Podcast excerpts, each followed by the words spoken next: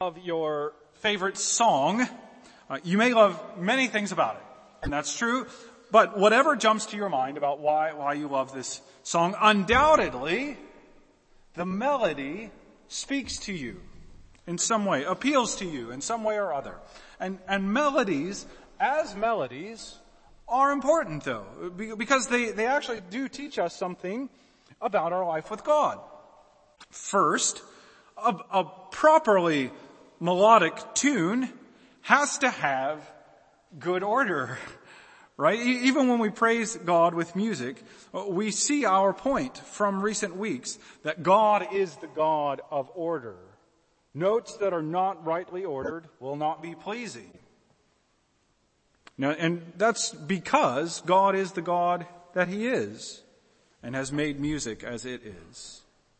Now, secondly, though, and more directly, as we think about our passage today, a properly ordered melody needs a satisfying resolution. It has to end the right way, right? With the best set of notes. Your favorite song would not be your favorite song, or anyone's, for that matter, if the last note went up instead of down. Melodies must rightly resolve. And so too, the melody of our properly ordered life with God needs the right resolution. We ought to be carried upon the right notes of reflecting the character of God who made us to represent Him. But the last note of the harmony between the original, the creator, and the image, the creature, needs to resolve in the restful communion in worship. And so our main point today is that God consecrated His day of restful worship to show that His image bearers were made for everlasting communion with Him. God consecrated His day of restful worship to show that His image bearers were made for everlasting communion with Him. Now, okay, we're gonna think about that in 3 points. Okay, the Sabbath principle, the Sabbath problem, and the Sabbath promise. So first, the Sabbath principle. Now, okay, most of us here have at least one person whom we love and enjoy. I hope you have more, but I'm assuming you have at least one.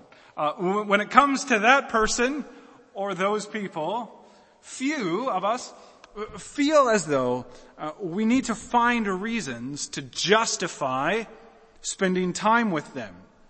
So when I say that I'm looking forward to a day with just Sarah, actually, no one has asked me yet why. And I don't need any higher good than time with her, since that time itself is the goal of working toward a day off. And people know that time with their most cherished people is the goal. If you suggest that you spend time with someone and they say, well, to do what? Well, you know there's a problem there in that relationship. And that probably unquestioned principle of the simple good of time together shows how we are meant for community as an inherent good thing. Being together is itself good. And as we learn from part of the closer look at humanity's creation in Genesis 2:18, God says that it is not good that the man should be alone. Right? And after God created male and female in His image, creation then was very good, but man alone was not. Humanity was made for community, made for communion. Fellowship is the end, the goal in itself. All right.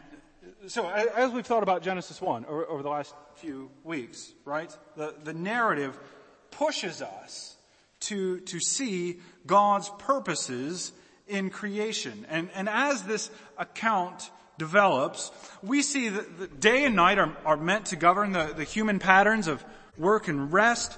The land and the sea form distinct habitats for land and sea creatures, and the sun and moon serve to mark the progression of time.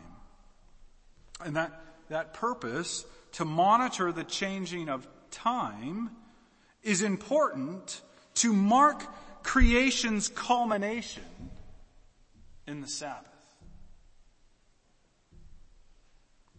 In that regard, humanity was created, as we saw last week, with the purpose that we who are made in God's image would represent and reflect Him within creation.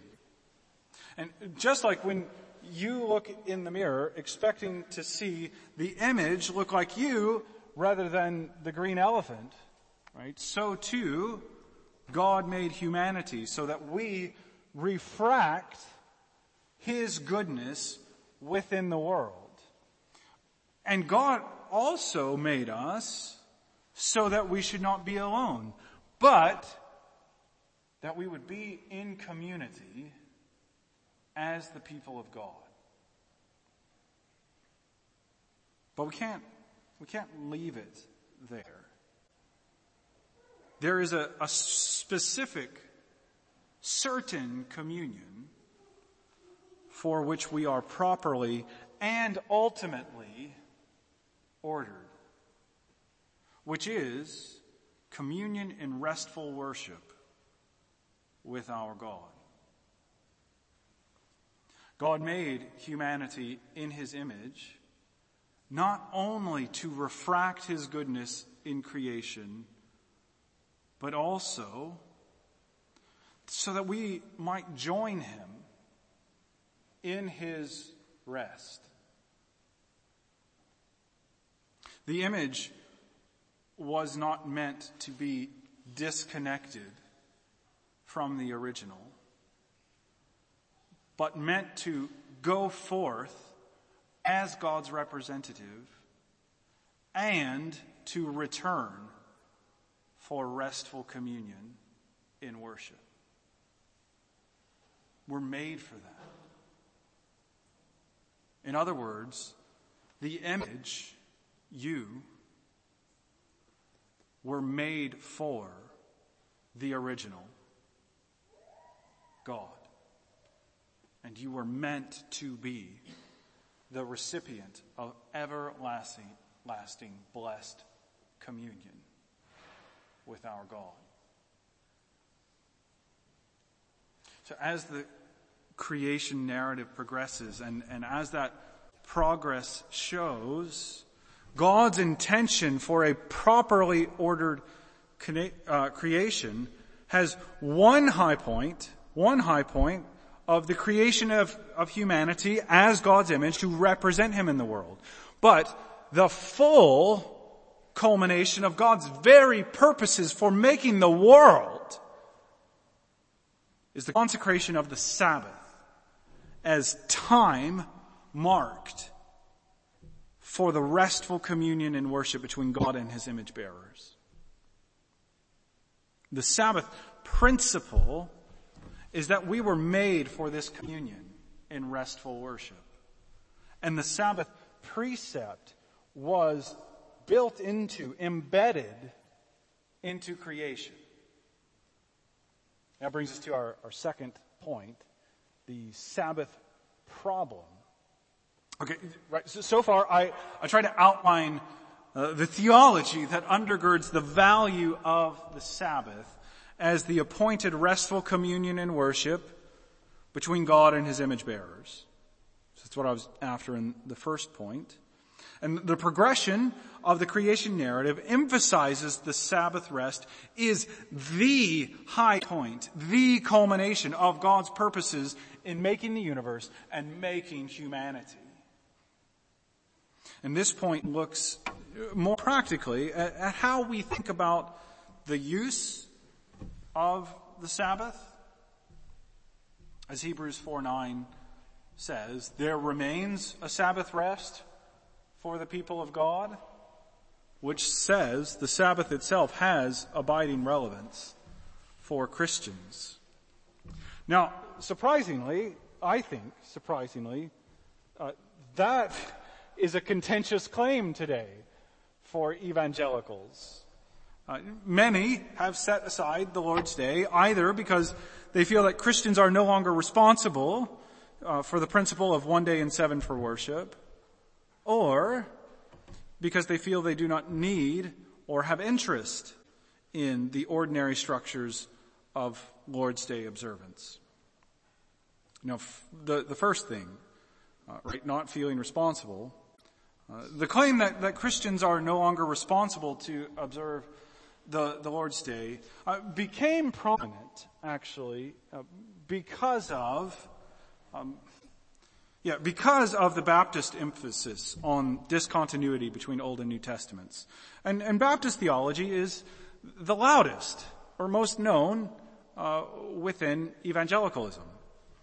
So, whereas we believe that the things that are particular, specific to the covenant that God made with Israel at Sinai have been fulfilled or expired, Baptists, to defend their view of baptism, tend to widen that to most Old Testament principles. But if we want to appeal to creation for issues like marriage, we should accept that the Sabbath is also a creation principle. The moral law is ever binding, even upon those who are saved, so that it would guide us in our walk with God. The Sabbath principle is stamped onto God's creation purposes and is even creation's culmination. You don't set aside the actual end point. And so, we cannot discard it. The argument that God made marriage between man and woman is accurate and is an appeal to nature, creation. Yet, nature, as the Bible describes it, also declares that we were made for communion with God in worship one day in seven. On the other hand, and I think that this one is, that's an attempt to explain the sort of widespread disregard even within evangelicalism. But I think the second thing is probably more dangerous in a Reformed church. So for people like us, there is the notion that the Lord's Day has optional relevance. Okay, evangelicals tend to flatten life so that every day is equally worship. And church fills the batteries for general life worship. So then, in that line of thinking, if the battery feels full, no need for church today. If also my battery feels filled more by walking outside than by going to church, I'll just do that. Ironically, the things that tend to replace church, usually justified as, well, that's my worship encounter, for filling our batteries, are usually our hobbies. I just meet God more when I ride my horse or watch the football match or play on my iPad more than I meet God at church. No, you don't. You just like those things. Right? They don't unsettle the soil that cradles the roots of your sin. And so they are comfortable. Those things let us wallow in the swamp of our wickedness without being confronted with the reality of the living God. And we've thought repeatedly about how our sin has clipped the wires of our hearts from the way that we should be ordered and reattaches those wires so that the electrical currents of our soul power wickedness rather than worship. And so too here, we need to remember that when we begrudgingly drag ourselves to worship, we've forgotten our properly ordered purpose, the reason we exist. Man was not made for the Sabbath, but the Sabbath was made for man. Still, that does not mean that the Sabbath was made for us so that we might use it any old way that sounds fun. The Sabbath was made for man so that opportunity to commune with our God in the way that He intended for us from the beginning. I realize that this is perhaps most especially difficult for our young people, our kids. Partially, right, that's because it's harder to pay attention for as long. I get that. That's an aspect. But the default complaint, usually in my experience, and I'm not talking about isolated here, and perhaps not even most pointedly in our congregation. But the default complaint I've heard is that church is boring. And young people, right, could you listen to me for just a second? Like the truth is not that church is boring, but perhaps that you've not yet grown into it. Okay, yet video games and cartoons are not actually exciting. They are good at distracting us. And we love to be distracted. That's easier. Right? But it turns us into human marshmallows. Something's there, but there's no substance. You see, instead of being formed people that have nutrition and substance. I hope you hear that.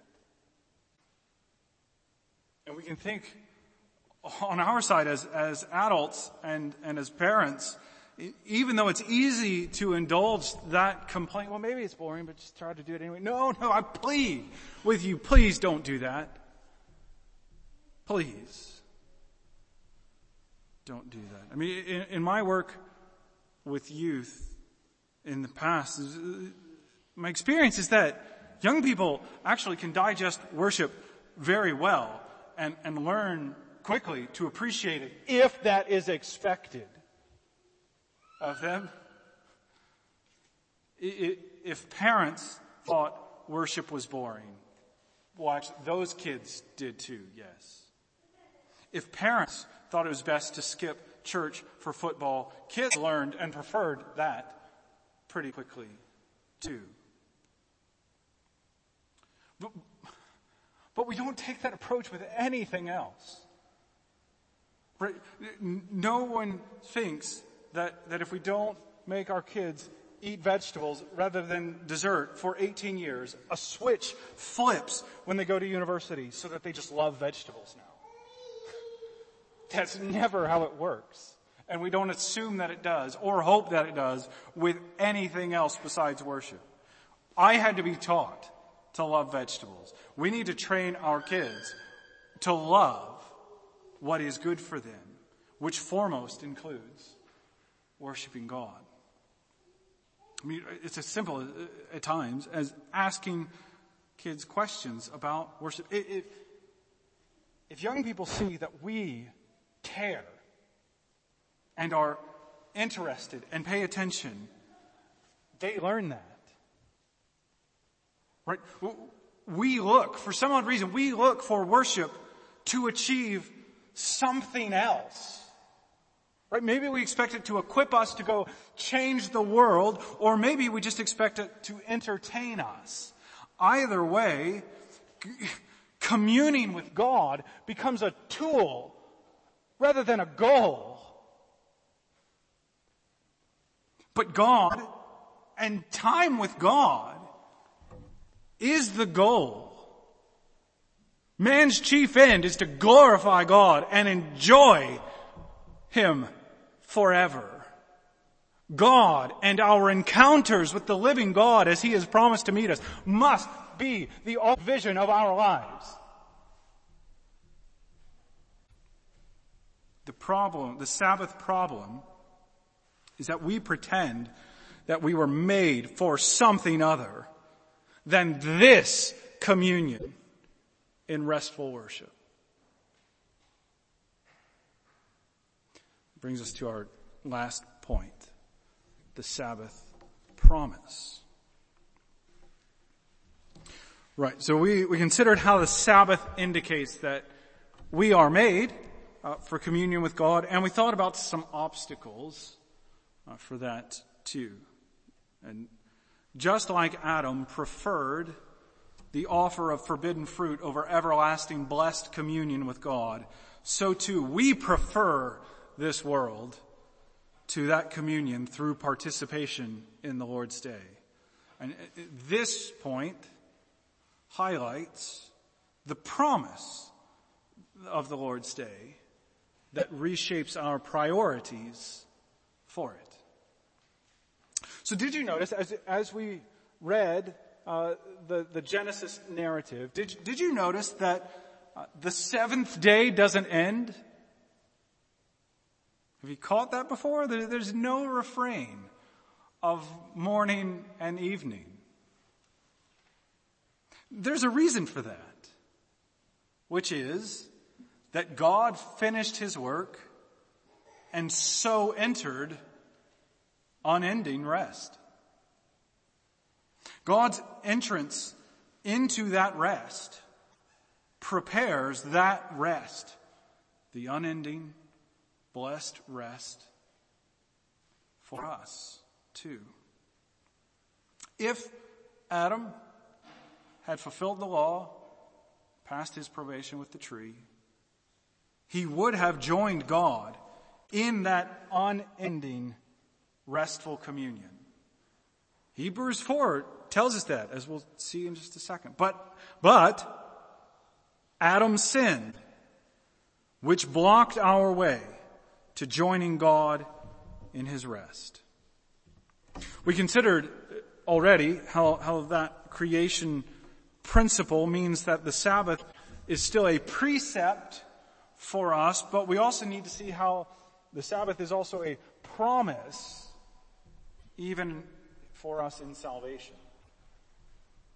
So, right, the fourth commandment about honor the Sabbath, as it is recorded in Exodus 20 verse 11, grounds the Sabbath in God's work of creation as a pattern for humanity. So the reason that this command exists, according to Exodus, is that God made the world to be this way. But in Deuteronomy, as the fourth commandment is recorded in Deuteronomy 5, verse 15, it is grounded in God's delivering Israel from Egyptian slavery. Which I think is fascinating. But far from being contradictory, competing, or even contrasting points, the Bible simply shows us that God orders humanity toward restful communion with Him in worship by creation and by redemption. God created us for communion with Him, and He has redeemed us for communion with Him too. Hebrews 4, 9 and 10. So then, there remains a Sabbath rest for the people of God. For whoever has entered God's rest has also rested from his works as God did from his. You see the ongoing significance of God's rest. It doesn't end. God entered his rest, and it's there for you to enter too. And the trouble is that although God finished his work and entered rest, sinners cannot even begin our work. We're disabled morally, spiritually. We cannot do the good that we were made to do. We have spit in our Maker's face and put boulders in the pathway that he made for us to join him in everlasting communion. We cannot enter our rest by our works. And so, we have to join God in the promised rest by someone else's works. Hebrews 4:14. Since then, we have a great high priest who has passed through the heavens, Jesus, the Son of God. Let us hold fast our confession. Jesus has done the work required to obtain rest and has repaved the pathway that we destroyed. He has thrown open the doors to heaven. If only we would walk through them by taking hold of our Savior in faith. If we cast ourselves upon him, his death pays for our sin, and his resurrection is the pledge of our everlasting life. In his grace, God not only grants us access to restful communion with him as we gather on his day, right now. But he also even uses that very communion toward which we were ordered to reorder us in our very hearts. By the Spirit's power, through the Lord's day's ordinary means of grace, God rewires our poorly wired hearts so that we can once again cherish our time in God's presence rather than longing for the things of this world.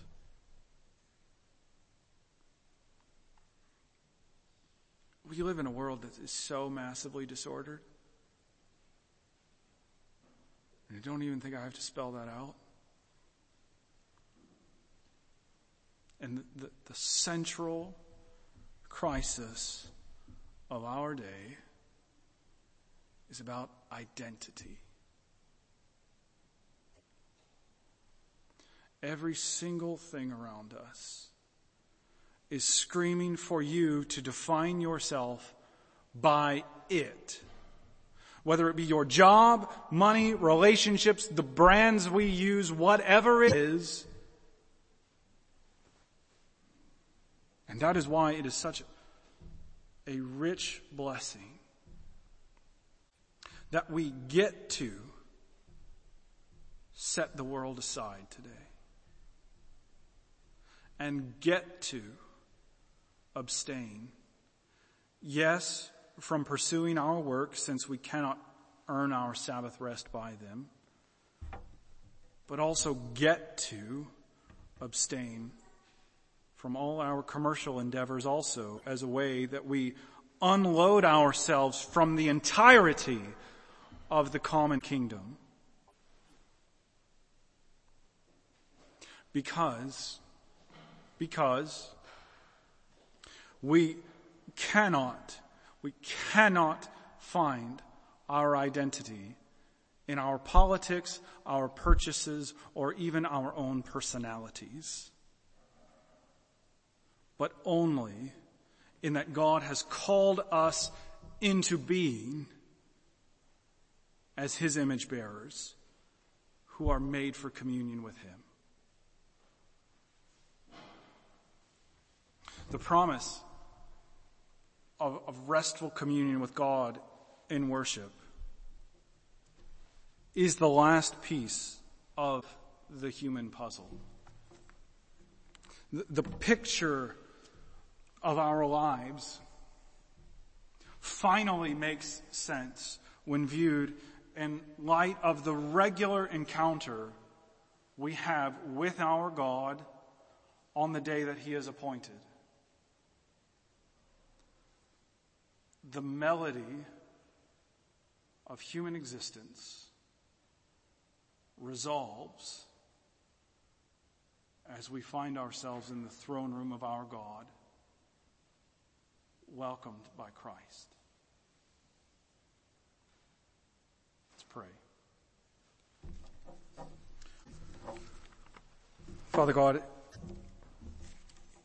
we, of all creatures, were made to fix our eyes on the heavens, to lift our heads above the mere dirt, and to look to the horizon so that we would see the changing of days and know that the seventh means we are promised everlasting communion with you. Adam rejected that promise, but Christ has earned it back for his people. And we pray that that all-encompassing desire to fulfill our end of glorifying and enjoying the living God would leave us captivated as we gather in your presence to praise you and to hear the promises that are secure for us because of Christ Jesus. We so easily, for various reasons that are all beyond sanity, deceive ourselves into thinking that what we do on this day is a burden rather than an opportunity, is difficult rather than a blessing. But what better thing could we hope than as right here, right now, we could be in your presence according to the way that you've promised to meet us. We pray that this small taste of restful communion and worship would resonate within our hearts and teach us that the rightly ordered human life resolves on the note of this moment. And help that to point us forward, that we too might strive to enter the rest that you have entered because you finished your work and secured everlasting rest. And we who believe are united to that promise by faith. Help that to fuel everything we do, not as if this is the launching pad to go do something greater, but that as we trudge through the week, we know that there is hope ahead, that we come back here to meet our God. We pray these things in the wonderful name of Christ. Amen.